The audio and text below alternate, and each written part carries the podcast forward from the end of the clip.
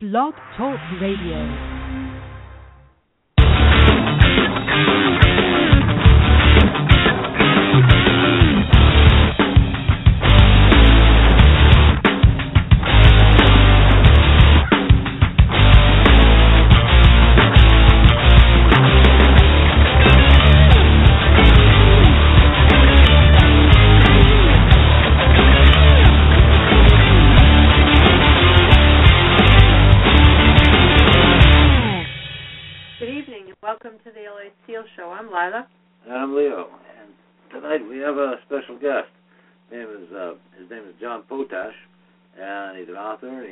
Great book on uh, called "Drugs as a Weapon Against Us." And uh, his uh, interesting thing about, about this this book is that uh, details how a group of opium trafficking families came uh, came to form an American oligarchy and eventually achieve global dominance. This oligarchy helped fund the Nazi regime and then saved thousands of Nazis to work with the Central Intelligence Agency. CIA operations such as MK Ultra pushed LSD and other drugs on leftist leaders and left-leaning populations at home and abroad. Evidence supports that this oligarchy uh, further led the United States into its longest-running wars in the ideal areas for opium crops while also massively funding wars in areas of coca plant abundance or cocaine production under the guise of a war on drugs. And that is actually the use of war of The drugs use of drugs. as a war on us. And it's like, uh, he, and he goes into this quite quite extensively in his book, and we'll uh, we'll get that to that in a few minutes. But um, in the meantime, uh, we're going to uh, we'll be calling him in a few minutes. Hang on a second here.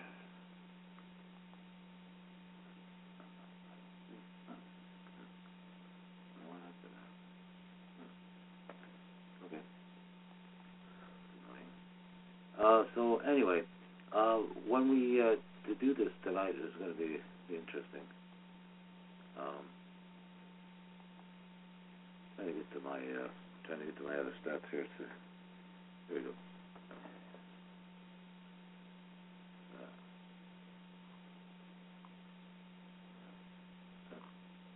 oh, that's weird. That's the front page. Huh. Okay. What's a what's a news today? Yeah. There we go.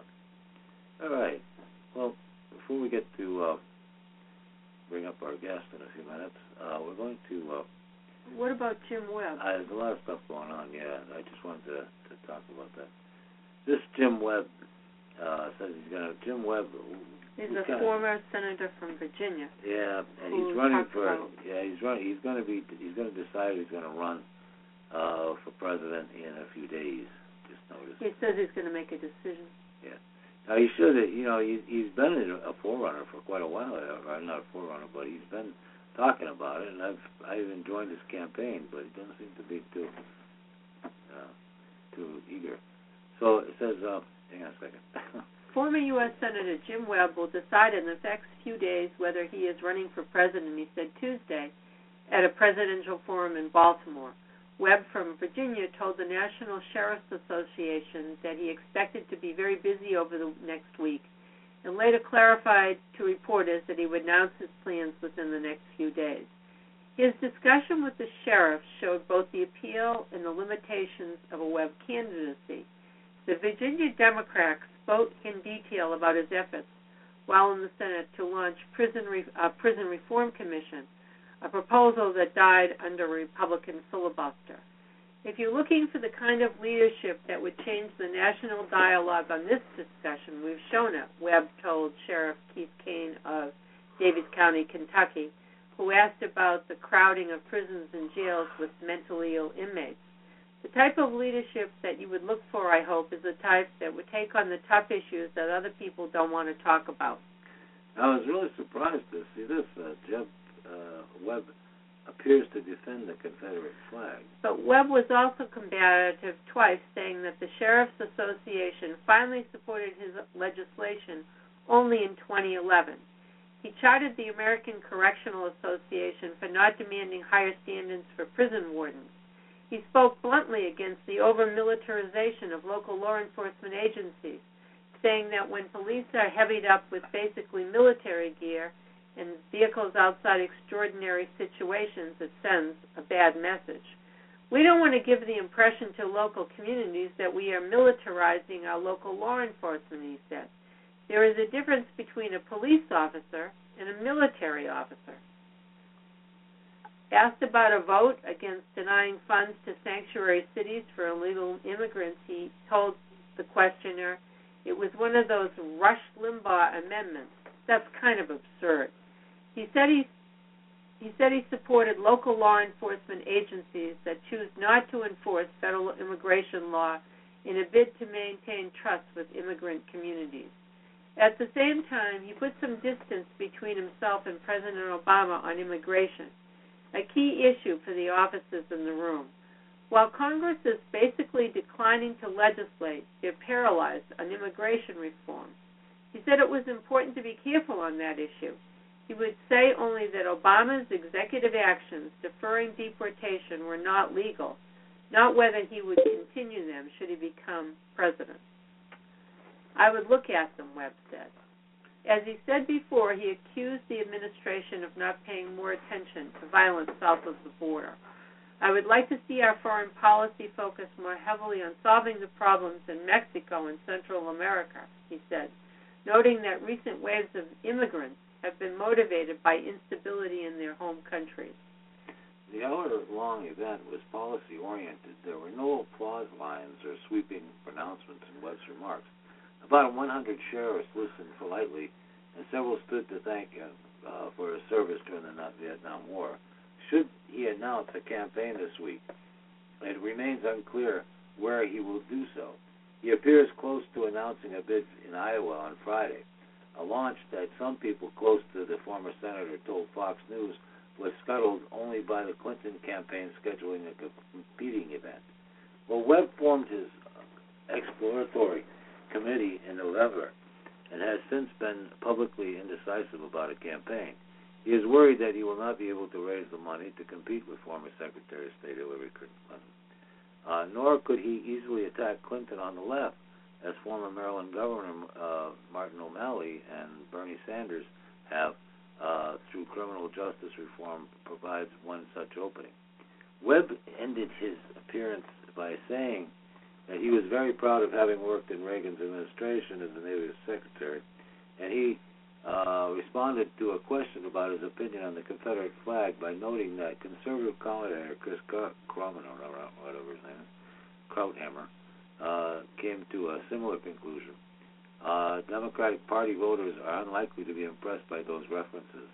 And Webb was the only Democratic candidate to address the Sheriff's Association forum. Republicans Ben Carson and Mike Huckabee also spoke. That's interesting. Hmm. So, but here, um, this was kind of interesting here where.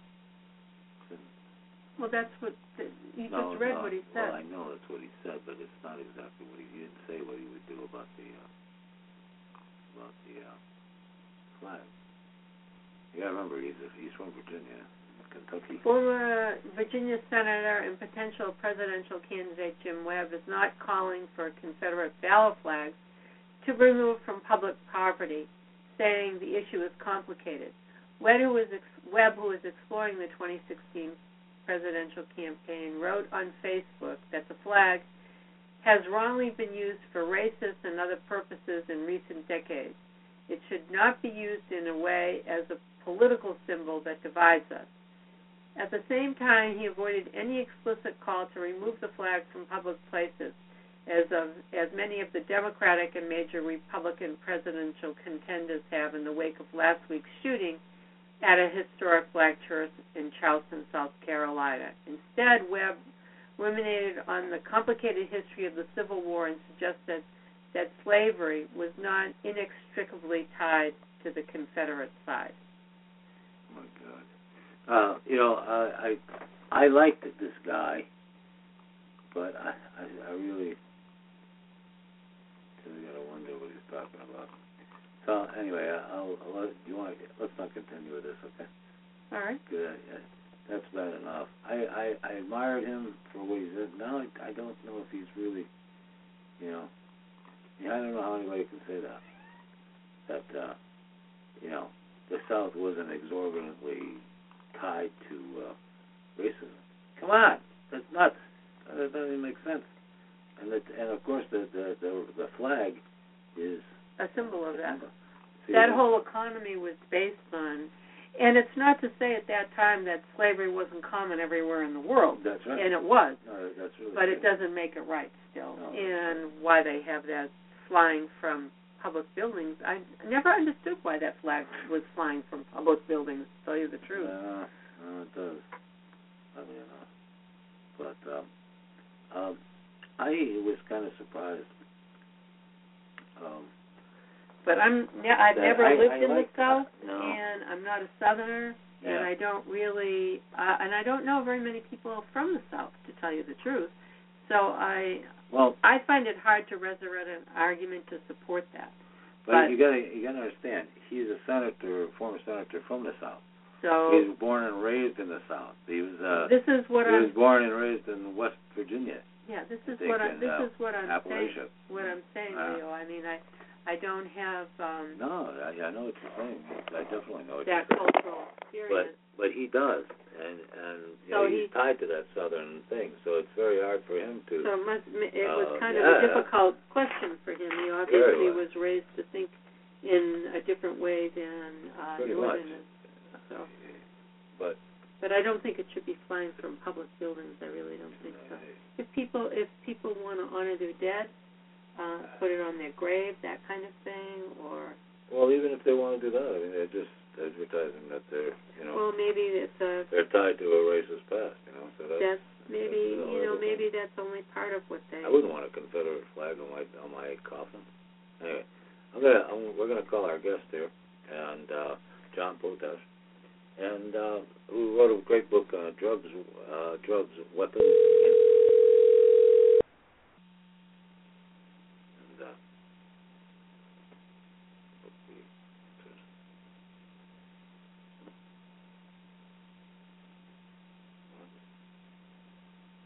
didn't the call didn't go through. It only you have to oh, call. not answered. It only rang once. Yeah. So that's weird. Call, call again. Hi, this is John. Hi, John. This is uh, Leo and Lila. Leo from the LA Steel Hey. Show. How are you? Good, Leo. How you doing? Good, good. Hi, Hey. John.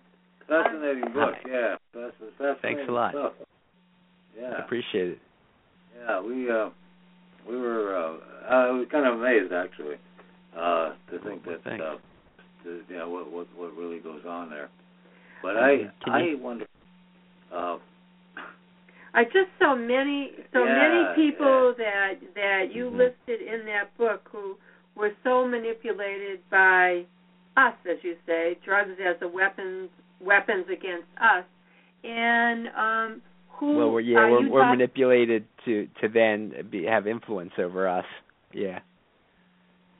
Are you talking uh, is the us? Is that the American population, or is it Yeah. more My, in? my argument my argument is that the uh, the CIA's Operation MK Ultra was directed against all of us, but it, it particularly targeted the musicians to set them up as role role models for us to popularize drugs amongst us to get you know the uh budding youth that were getting more and more into civil rights activism and anti-war activism to divert them with the drugs and to hurt their competency at, at doing the best activism by getting them into the drugs and still going on today. Yeah.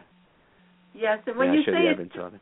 Going on today, you um, you mentioned the uh, Occupy Wall Street movement. yeah, we Which- were Right. surprised which, how uh, infiltrated that was by by the drugs, uh, uh, drug issue. which is a movement that so many people identified with, and it just Mhm. seemed to suddenly fizzle.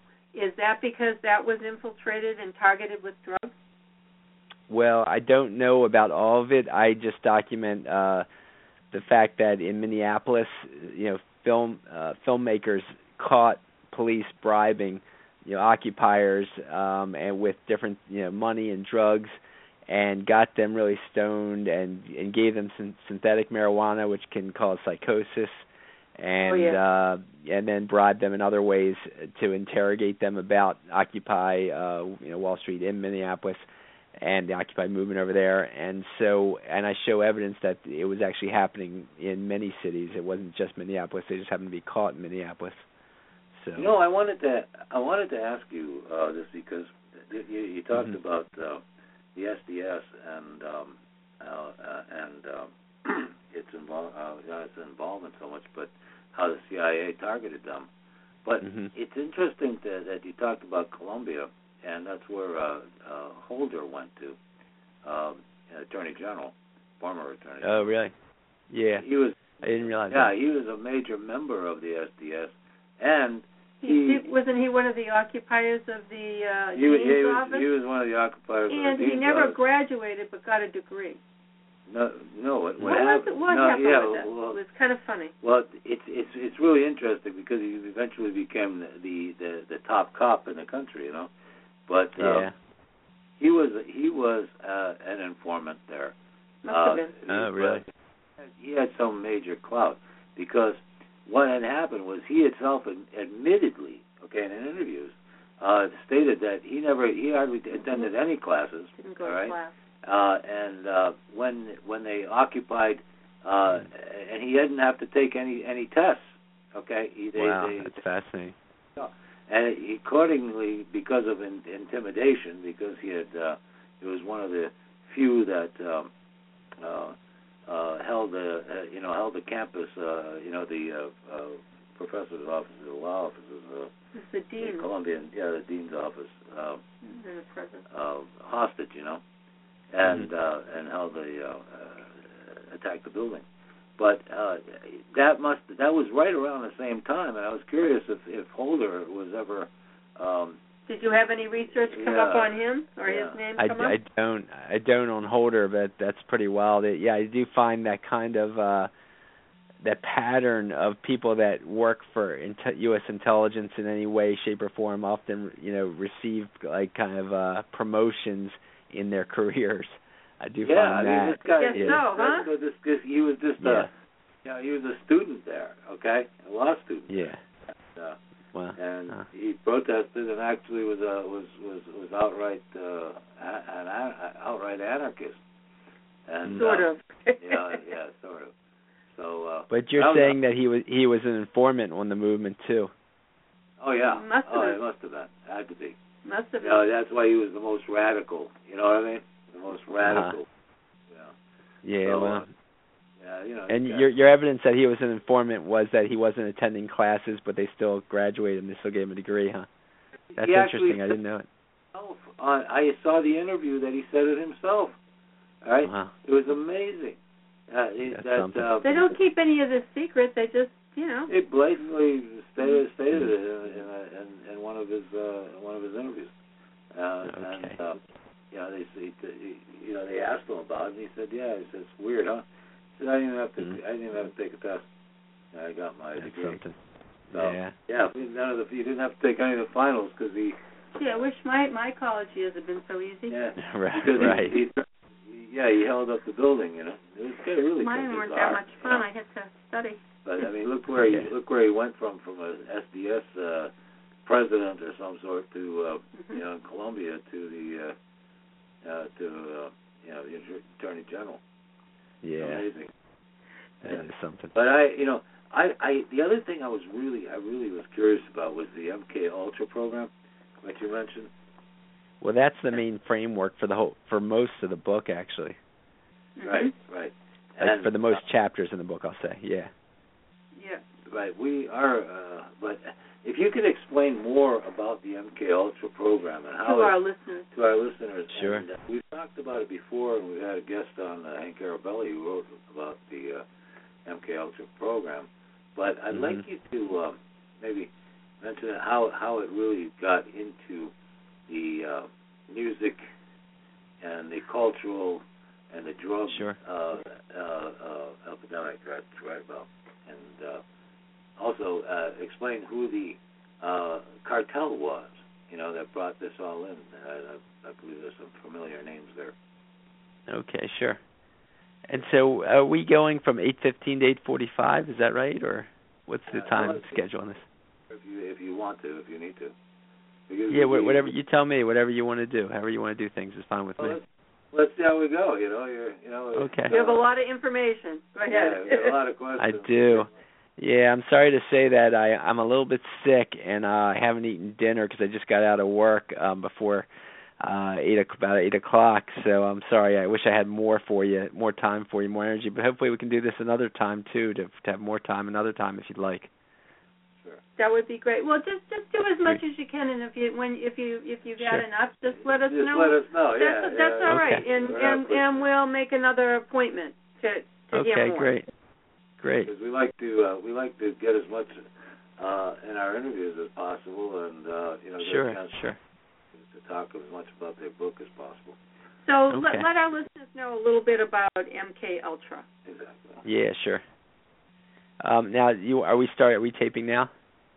Oh yeah, we're on it. We're on air now. Okay. Yeah, I just didn't know. Okay, so MK Ultra um, was basically uh, an operation of the CIA's that had stemmed from two other operations, Operation Bluebird and Operation Artichoke, that uh, had started about the the end of the 1940s up until 1953.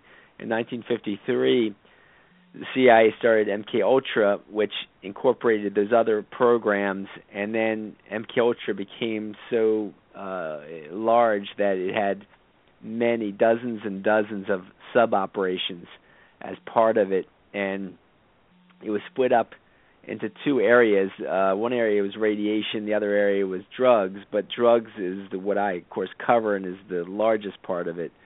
Um, now, when it started investigating the use of drugs as uh, weapons, um, and I show the manual and it's it, you know I show the covers of the manuals on this program that say the use of drugs as unconventional warfare, they call it. Um, they tested at least two di- two dozen different drugs for use in unconventional warfare. Um, they tested um, two dozen drugs on a thousand Edgewood Arsenal soldiers, and they documented all the outcomes of the use of the drugs on them.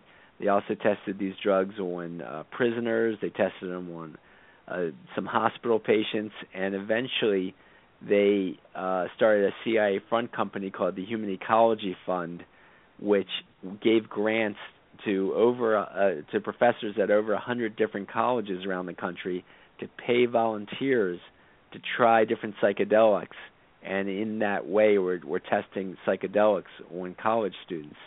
And they also ran these tests uh, and gave these grants to different hospitals, like a hospital associated with Stanford University in the West Coast, where um, Ken Kesey uh, first tried psychedelics.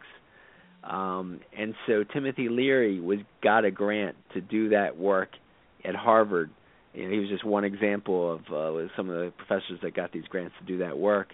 He was testing uh, you know, psychedelic mushrooms on students, and um, in 19, it was, I think it was about 1962 or three, um, a guy named Michael Hollingshead uh, entered his life. Hollingshead called himself a British propaganda agent um, and I show all the evidence that he, he was a basically a British intelligence agent. Um, he was already testing acid out on dignitaries from the United Nations, where he had an apartment. He had an apartment right next to the United Nations. Now, MK Ultra, the director of MK Ultra, Sidney Gottlieb, and other uh, MK Ultra agents were uh, using acid. Now, LSD became the most used drug in MK Ultra and what they were doing is they developed. ABC News said that they developed a psychedelic hit list, and they had on that hit list uh, a number of leftist leaders around the world, and that included Nasser of Egypt and uh, Che Guevara and Fidel Castro of Cuba, of course. And they planned to dose them in different ways to try to make them less competent in their speeches and discredit them. Um, and I show studies that that uh, present the evidence that they were trying to just make them less competent overall because it, uh, a number of uh, at least four studies show that they were finding that uh, the acid was causing some kind of cerebral damage, even though they couldn't pinpoint what exactly the damage was. But um, people like William S. Burroughs, you know, famous for books like Naked Lunch, was no prude about drugs. He was a heroin addict, but he said that when Leary introduced him to acid, he said no. You know, he said he didn't like it, and he said that he thinks that LSD was making people less competent, and Hmm. so that's what a number of people end up uh, believing also. And uh, so Hollingshead introduced Leary to acid when uh, Leary was only using psychedelic mushrooms. Had uh, Leary taken enough acid to trip for three straight days and turned his mind into jelly for a little while there, his uh, colleagues couldn't believe it. They didn't know what happened to Leary when he was tripping for three straight days. He was became a lapdog for Hollingshead, and he ended up starting to work with Hollingshead very very seriously, and uh, ended up you know, admitting later that he was actually he knew he was working for the CIA from uh, around that time onwards, and um, and proceeded to use acid in his experiments instead of the um, the mushrooms. Was kicked out of Harvard, but then and, and so I'm sorry. Did you want to ask some questions about all that? One, yeah, only one question because you mentioned it was from London, but there was a, um, I don't know if it was him or there was another uh, agent tied in with the uh, with the British uh, Tavistock uh, group and so on, Mm-hmm. uh, who actually was uh, agent uh, that uh, disseminated this LSD to Haight Ashbury into into the that whole um, uh, that whole thing going that whole hippie movement thing going on Mhm. out there uh, at the time. But he infiltrated uh, that area with LSD, and he got hundreds of thousands of samples, supposedly of this Mm-hmm. uh, of stuff sent to him, given to him. And he and what he did is he gave everybody on the street acid, Acid, and every yeah, went to yeah. these concerts and gave everybody these was these bits of these It was acid. passed out to everybody. Yeah. That's And, right. you know, they and at that time it was a little stuff on a like a on a, a tab. stamp, It yeah, was tab, like a yeah. Yeah. And they, Yeah. uh, and so he passed out. He literally, I saw a documentary on this a while back, uh, Mhm. several, years, several years ago, and he actually he actually gave was responsible for giving out hundreds of thousands of tabs of of, of Mhm. LSD in into that in in California and especially in the Haight Ashbury community. Yeah, I'm But, glad um, I'm glad you saw that because um yeah, the Tavistock was working closely. Tavistock was associated with British CIA, the, you know, the MI6, Right. And they were working with um MK Ultra, you know, in worldwide operations such as this.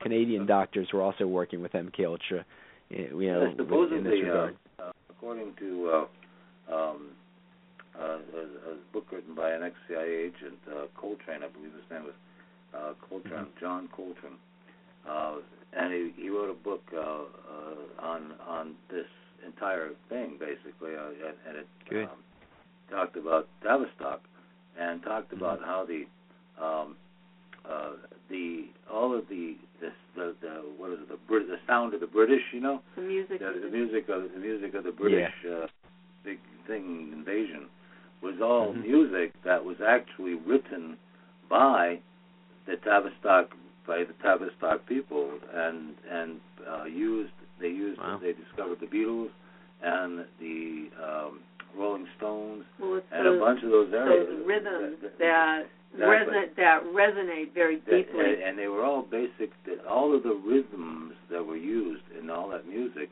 was Mhm. um, uh, uh, tribal.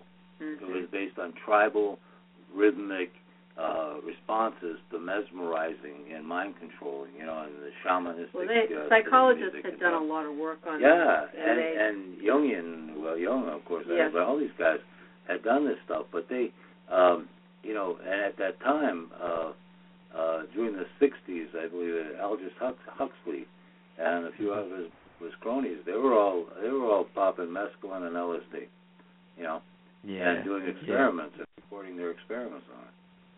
Yeah, Huxley's interesting because he had originally warned against you know these kinds of drugs used to uh sedate you know the masses and uh but then he was I know he was had really bad eyesight he was partially blind and he kind of got I think he got manipulated into uh promoting it after all yeah, but I think he Oh, yeah, died with like mixed messages about it all Yeah. Well, Yeah. I, when- when I was reading some of the of the um, material that your publisher sent us, I Mhm. noticed that there are a lot of names of music people and people who have been in movements of change in this Mhm. country in particular, you know, and pe- and leftists. But the one group, the one person who's who's kind of missing who Mhm. Martin Luther King. Yeah, I do have Yeah. King in there. Yeah. But Yeah, I just, you know, he's just not as associated with, you know, drugs as the rest of them, so I didn't put his picture on there. I, I talk about him in my first book, The FBI War on Tupac Shakur and Black Leaders, and he's Oh, you did. prominent in that book. Yeah. Um, now in this book, I only talk about him and Malcolm X because of the fact that they were so adamantly against the Vietnam War, and Malcolm um, X? I, sh- yeah, Oh, Malcolm X was one of the first to protest the Vietnam War of, of black leaders, and um, so when MLK uh, came out against the Vietnam War officially in Riverside Church in a famous speech at Riverside Church, uh, William Pepper, who did the I argue the best you know documentation in books on MLK's assassination by the government, he says that it was it was no coincidence that exactly one year after his pronouncement against the Vietnam War that he was assassinated, and um, yeah, and so and I show the evidence that the Vietnam War was very largely over uh control of the poppy fields that produce you know opium and heroin in Sure, the Golden uh, Triangle area around Vietnam. And I Uh, quote John Stockwell, you know, who who told me he transported uh opium in in planes from Vietnam to the United States, and uh, you know, we just documented all that of the way how how Air America was about transporting opium and heroin to the United States Yeah, and other you- parts of the world. I wanted to ask you, you when you talk about it, uh, about the cartel, if you will, the same the same people, the families that that were involved. Uh, definitely, it was the Bush family and uh, Harriman, all these others. But can you explain this? Because I think it, it's so um, it's known in circles and it's known uh, by by many people, but uh, I don't think the uh, Bush himself, G, G, uh, G H W, the old the old man, he was he was responsible for the for the opium trade with the CIA, wasn't he? Well, I He know you know he was I know he was uh, CIA director in 1976, and uh, usually you don't just become CIA director. Usually you uh, rise up in the ranks, and uh, there's evidence that he was rising up in the ranks from the time of the Kennedy assassination uh, onwards. And so, um, but yeah, you know, he was definitely head of of uh, U.S. intelligence operations around the cocaine trafficking under Reagan. When he was vice president, he was head of the National Security Council, which you know over overruns I mean just overlooks and supervises all of the the operations, you know, intelligence operations. Now during the opium trade, I, I imagine yeah, people probably do have some evidence, you know, linking him to the opium trade. I I, I didn't show that or have that in particular, but I can imagine yes, he was involved. I just don't Well, know. actually, when when you mentioned the uh, you know they're they're Nazi sympathizers and financing Mhm. the Nazis, uh, it was Bush's father, uh, yeah, Prescott, Prescott, right? Prescott Bush, and Prescott's uh, father-in-law, uh, Harriman. Uh, Yeah. They were the ones that were involved with financing the Nazis, as well as Right. the Russian Revolution, for crying out loud. And uh, Yeah, I, I got the work on the Nazi funding the Nazis in terms with Brown Brothers Harriman. He was head of Brown Brothers Harriman in terms of president, you know, Brown Brothers Harriman, and uh, and then you know then they saved loads of Nazis after the war. After funding them during the war, they saved so many of them for to help with the uh, cocaine trafficking in Latin America, but also to bring them into MK Ultra as scientists for MK Ultra under Operation Paperclip. And you know, with Operation Sunshine, that's the operation that saved thousands of them to send down all throughout Latin America. Yeah. right, Well, right. These are certainly things that have happened in our near past. Uh, based on all the information that you have and that you've read, what do you predict might happen now? Well, I show the evidence that these MK Ultra type operations continued. They never ended. They were supposed to end, you know, when uh CIA you know, said they closed down MK Ultra in the early 70s. Um and Richard Helms shredded, you know, all the MK Ultra documents, but um he didn't get the ones in the financial department, so you know, researchers were able to see about 30,000 documents that were still in the financial department. But um when you look at at a lot of the different uh, same operations, the Brotherhood of Eternal Love, for example, was what Timothy Leary became part of.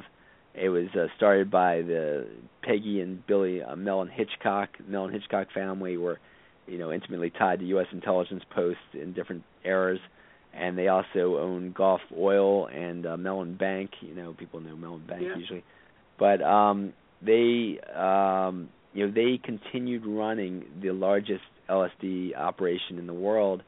Um, first in the 60s, first they funded Timothy Leary when he came out of Harvard. Then they funded him when they, you know, on the West Coast too, when he teamed up with uh, Owsley a bit.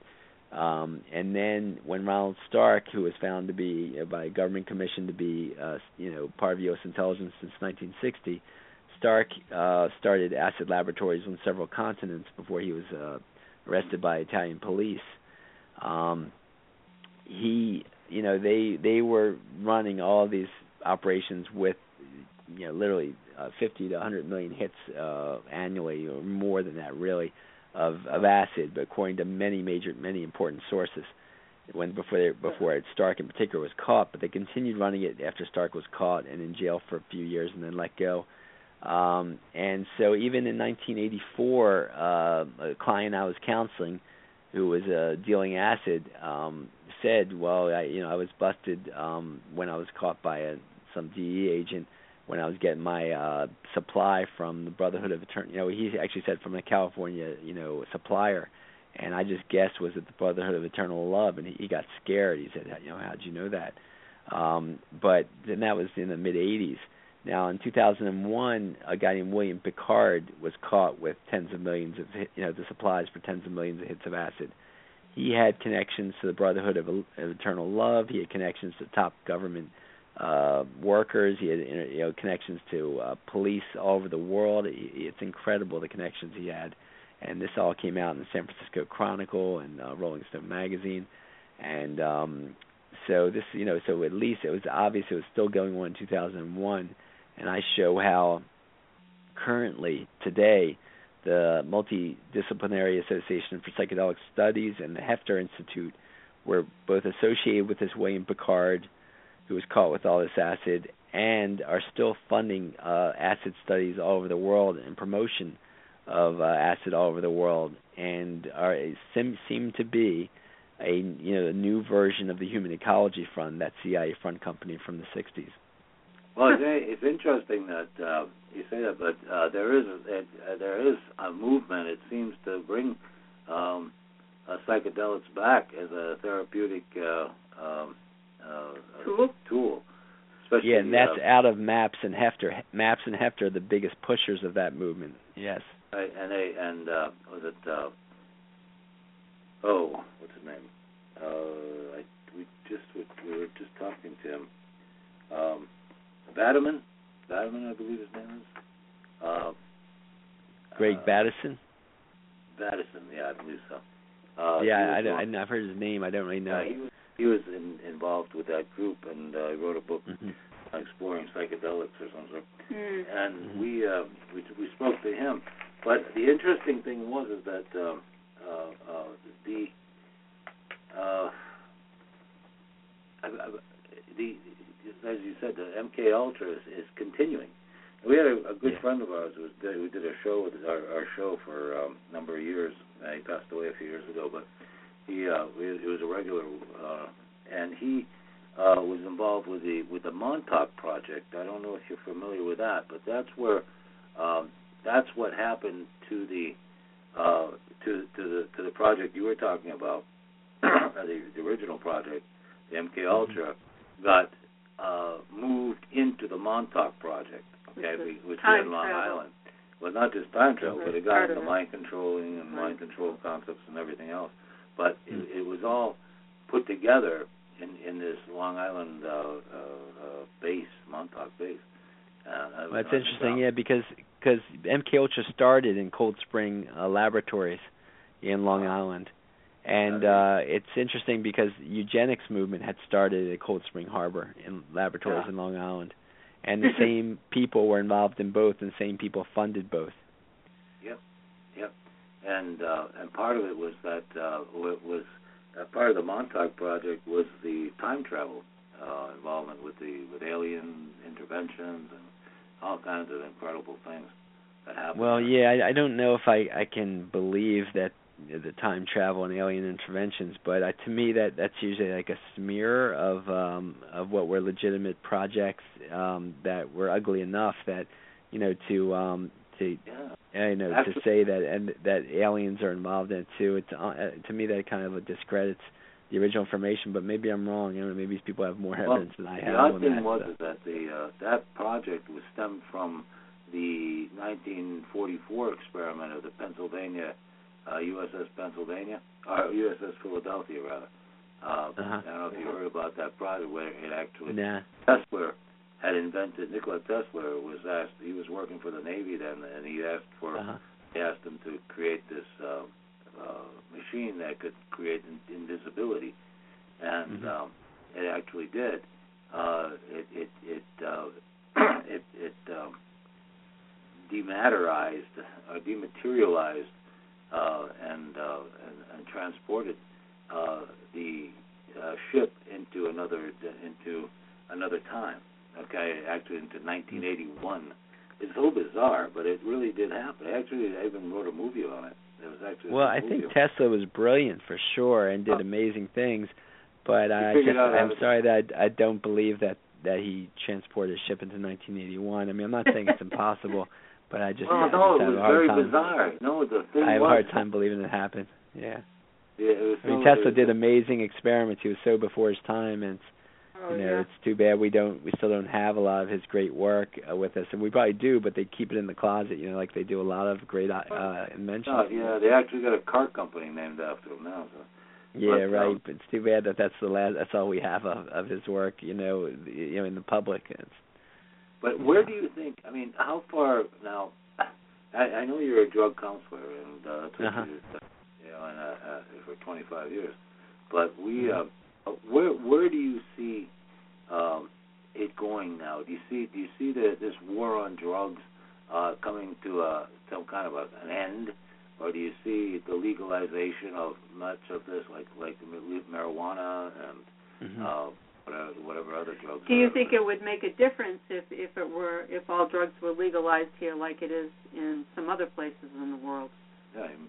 Well, yeah, I I don't know. I mean, I I do believe in the decriminalization because I do think a lot of the drugs are used as excuses to to get felonies on people for just possession of things and and so I'm I'm into I'm okay with decriminalization, but I just think that um it's you know I, I don't really touch that much on that issue as much as just the fact that the drugs are are kind of used in a war on us to hurt our minds and take us Yeah. from our our best abilities to stop what what appears to be these oligarchs taking more and more rights from us and polluting our environment more and more and and getting us involved in endless wars, you know. And so I um I just argue for the fact that like watch out for what they're trying to fool us into doing, which is which is use more and more drugs and divert ourselves from, you know, stopping what they're doing to us in our society, you know. kind of like Brave So- New World, isn't it? You know,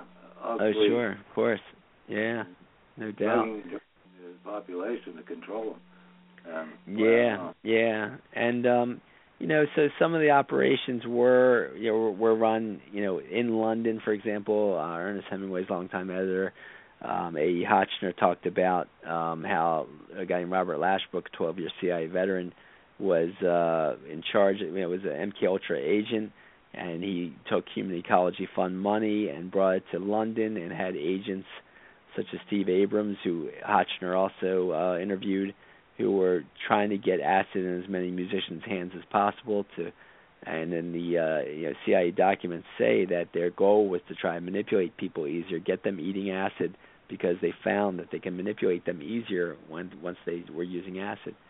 And so um you know that was part of it I argue and I showed how they dosed John Lennon, uh, the evidence that, that they dosed John Lennon, jo- dentist actually dosed John Lennon, invited him over for dinner and then dosed him and George Harrison before George Harrison even knew what LSD was.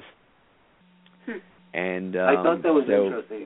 Cause, yeah, he said he was given to him by a dentist or something. And Yeah. Um, but the thing that that was bizarre is that he claimed to have had over 2,000 Acid uh, trips. acid trips in his life, and uh, and so did uh, John, John, John, and and Paul. Okay, they yeah. both uh, admitted to, to heavy acid trips. I think the only one who didn't overdo it was uh, Ringo, because he was a drunk.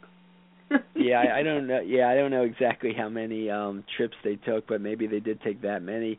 But I over, they, over, they both they both admitted to over, to over two thousand trips. wow. Yeah.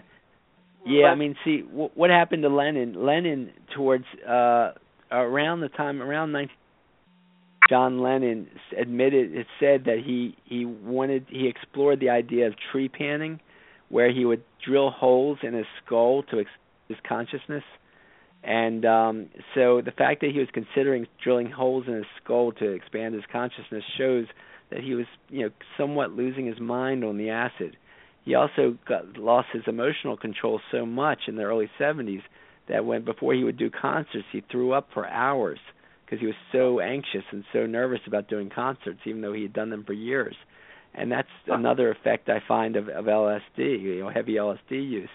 And so um you know these are some of the the negative consequences of all that acid.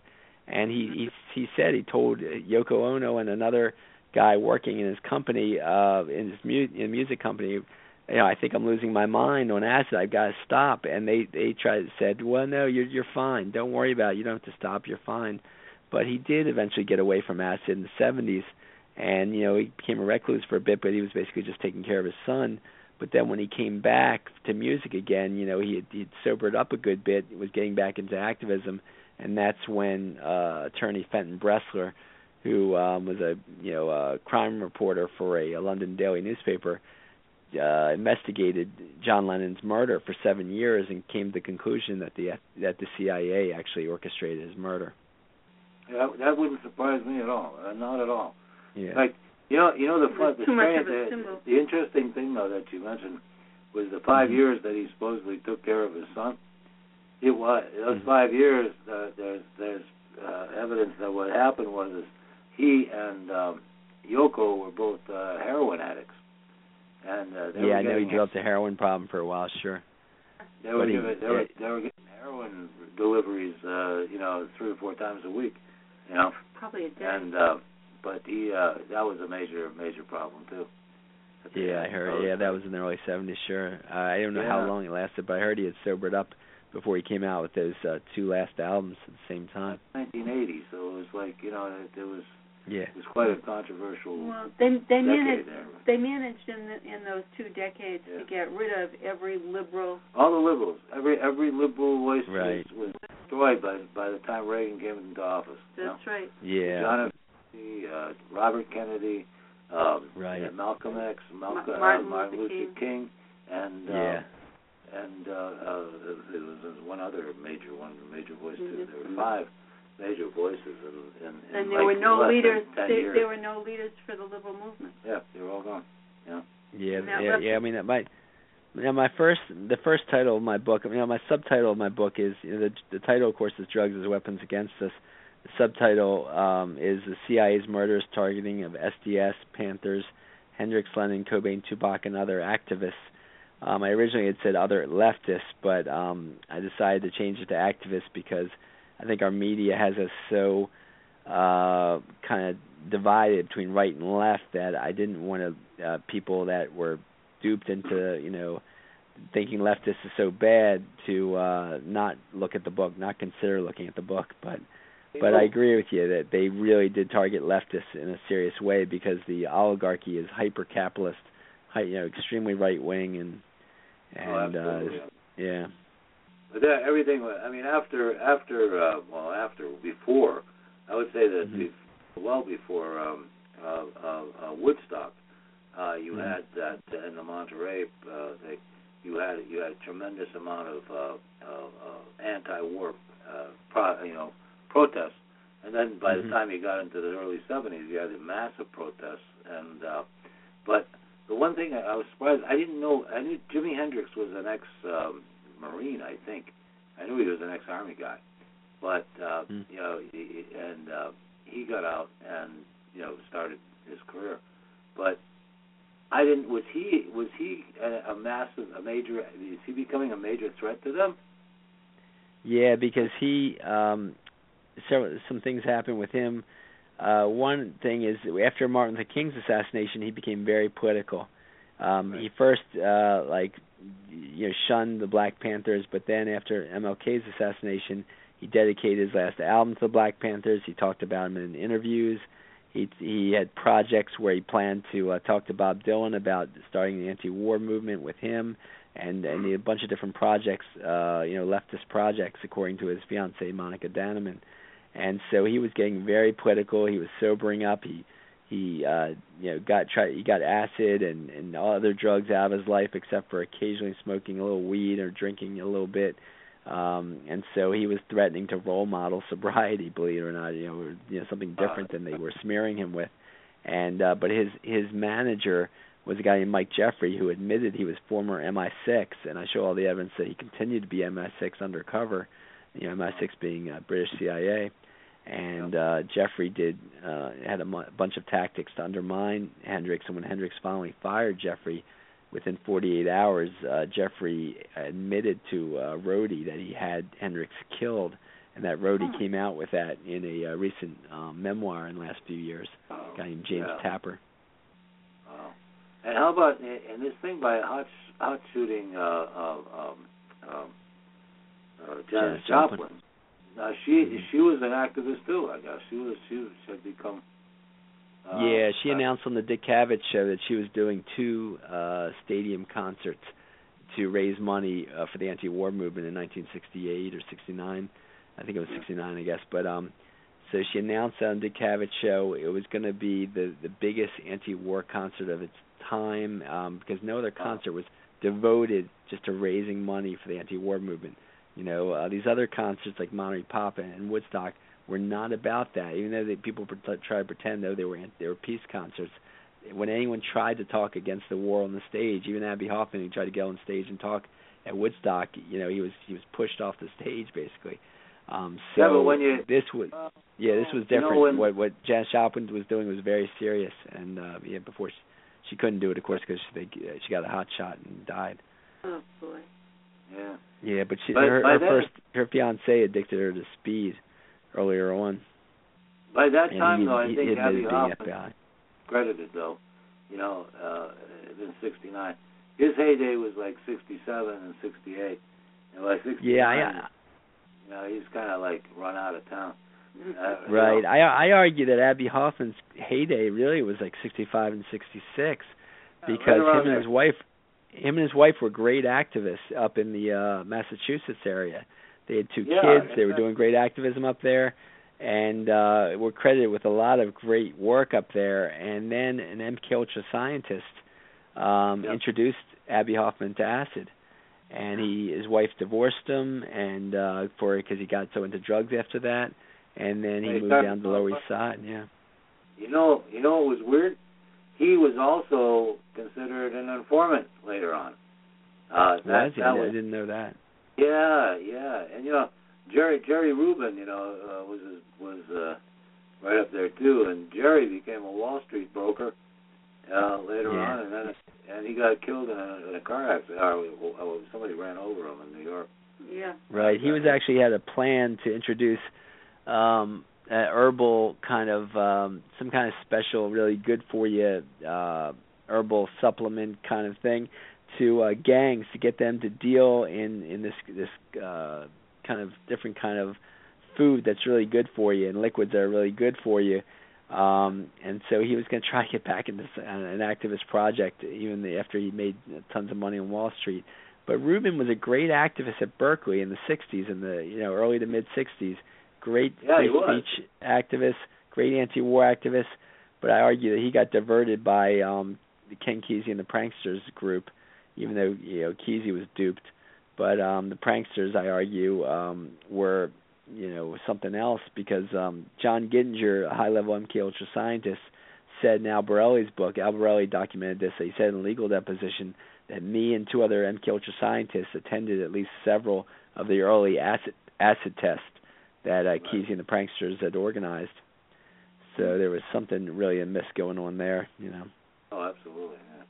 No, we Yeah. we we were um, there, there was so much stuff that um, we've seen and, and and we grew up with knowing and and and living Mhm. through uh, yeah, that Well, it, it well, all, the it all thing- makes sense now. The thing that's so sad is that um, young people thought they were rebelling, and really they Uh-huh. weren't. They were just being sucked into the giant plan. well, yeah, There's that no is sad. rebellion and, at and all. It It still have, that- and sadly enough, we're being duped today too. Um, you know, a lot of young people are being duped by the thinking that acid is the some kind of revolutionary drug and weed is is you know super medicine miraculous drug when it's just hot burning ashes down our lungs to make us stupider and you know if you want to smoke weed uh, pure weed that's not you know dosed uh, that doesn't have anything added to it or isn't synthetic once every month okay fine do what you want. But but you know if it turns into a habit you're you're making yourself stupider you're making yourself lazier and it's it's going to you know take you out of your best uh competency to do good work you know. Well, anything anything that becomes a, a habit like that is bad for you. yeah. Right You know, you- right And part of part of our quest here is, I think, to learn how to you know, balance you know, you know, it's it's funny to uh, I Yeah. somebody I didn't know. It was a. I loved the guy as an actor all my life, but uh, Mm-hmm. I've uh, after when he when he passed away uh, last year, I was shocked because he he he admitted to being a pot smoker for 50 years. All right, that was uh, uh, James Garner.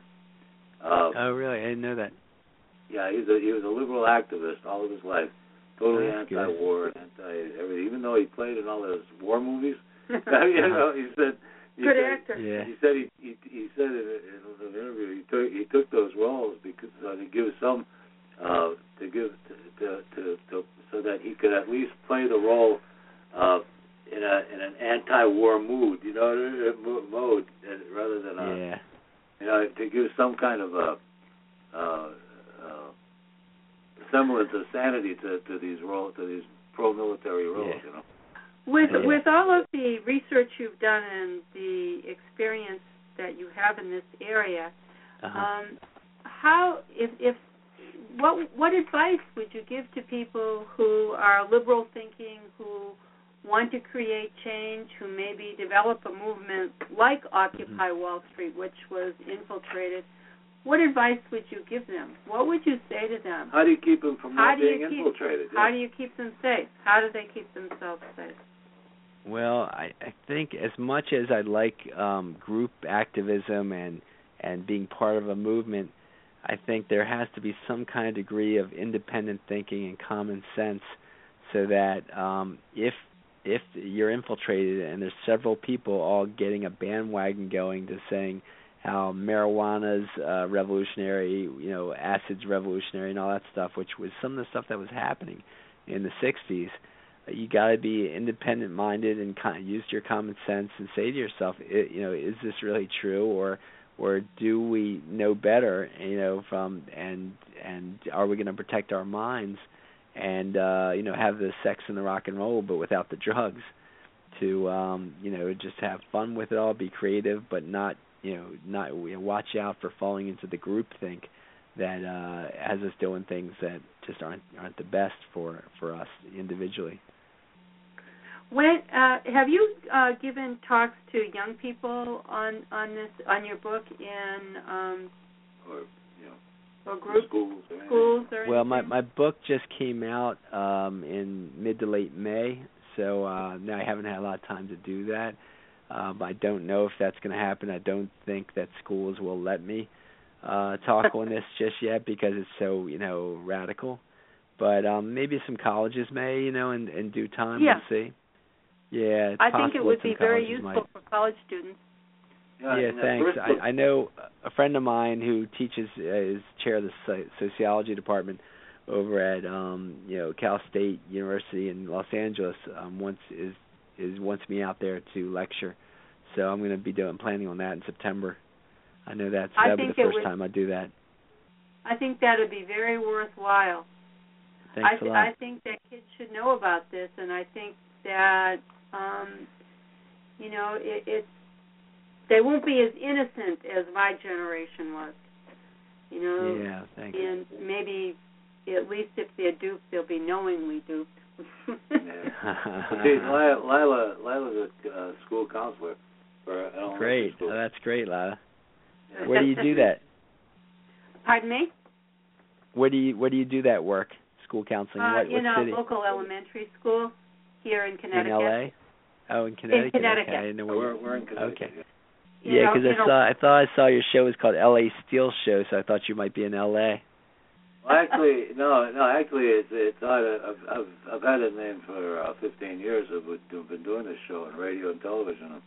Uh, it's Oh, actually great. Leo, uh, and my middle initial is A, but uh, but Okay. Steele uh, was a was, nobody could ever spell my name properly or, Okay. pronounce, or pronounce it. Right. so, so I said I needed I you know I had a couple of friends of mine on radio and, and television. I said Uh-huh. you need another name, you know. So uh, I thought of a, I thought of a bunch of them, and uh, Uh-huh. and Steele happened to be the the best the best uh, name that that uh, I could find. So uh, right. then that guy said, "What?" My friend said, "Leo, one thing I got to ask. I like the name and everything, but." He says, "Why would you name yourself after a steel mill in in Los Angeles?" I said, "I don't know," but I said, "It's uh, you know, It's working. it, it's anyway. working well. You know, it was working very Good. well." It, it had a, you know, Well, we're we're right to the end of our show, and I I would like to ask you where um our audience could get your book. Well, it, it's supposed to be sold at Barnes and Noble. Um, now I don't know if all the Barnes and Nobles are stocking it, but I know that I've the Barnes and Nobles I've called have said that if they don't have it on the shelf, they can get it in the store uh, within two to three days. Um, so they will get it for you fast, so you can look through it first before you buy it if you want.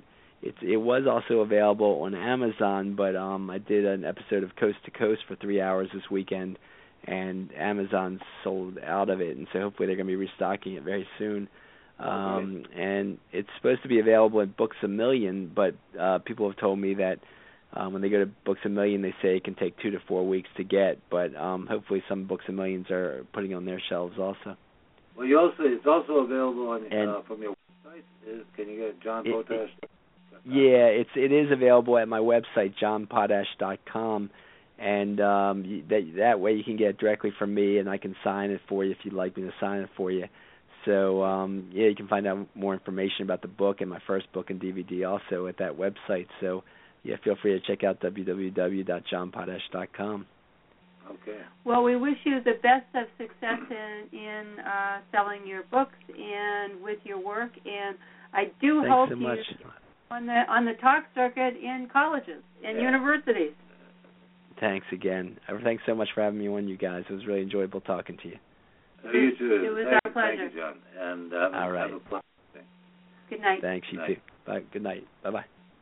Thanks. And that was uh, John Potash, uh, of the uh, and author of Drugs, Weapons Against Us. Right? Yeah, really an eye opener. Yeah. You know, is, maybe uh, things that you thought, but he did the research and found out yes, it is true. It's it's really takes the mask off. It's really kind of Yeah, it does. it's yeah. a something you don't want to believe, but it's Well, I guess you know, we had inklings of this. Yeah. We we knew about it, and we knew about it. I think most people have known about it. But we didn't. But we, you we didn't know the. We didn't know the true extent of the uh, Deception. deception. Yeah. Yep. You know the, the how. And how we're manipulated, lied Yeah. to, used and Yeah. abused. Yeah, amazing. But anyway, that's what we're here for kind of keep everybody uh, informed.